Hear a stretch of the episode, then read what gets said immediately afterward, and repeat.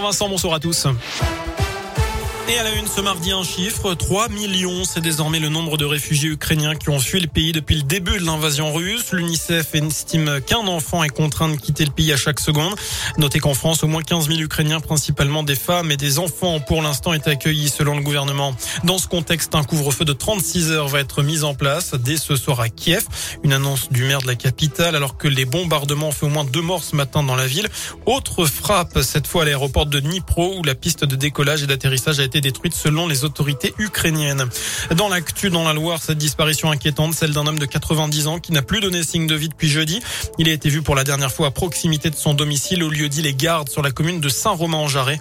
Le nonagénaire serait de petite taille et de forte corpulence. Si vous avez des infos à communiquer, vous pouvez contacter la gendarmerie. Eh bien, on vous a mis le numéro sur radioscoop.com. L'agence régionale de santé Auvergne-Rhône-Alpes appelle à la vigilance des particuliers. Plusieurs signalements ont été reçus à la suite d'injections d'acide hyaluronique et d'actes de blanchiment dentaire. Le tout réalisé par une personne de la région ne disposant pas des qualifications médicales pour le faire.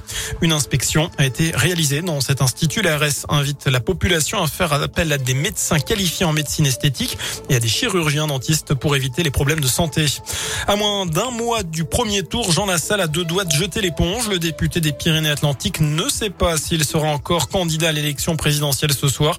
Il n'a pas été invité hier soir à l'émission politique La France face à la guerre sur TF1, émission qui a réuni 4,2 millions de téléspectateurs.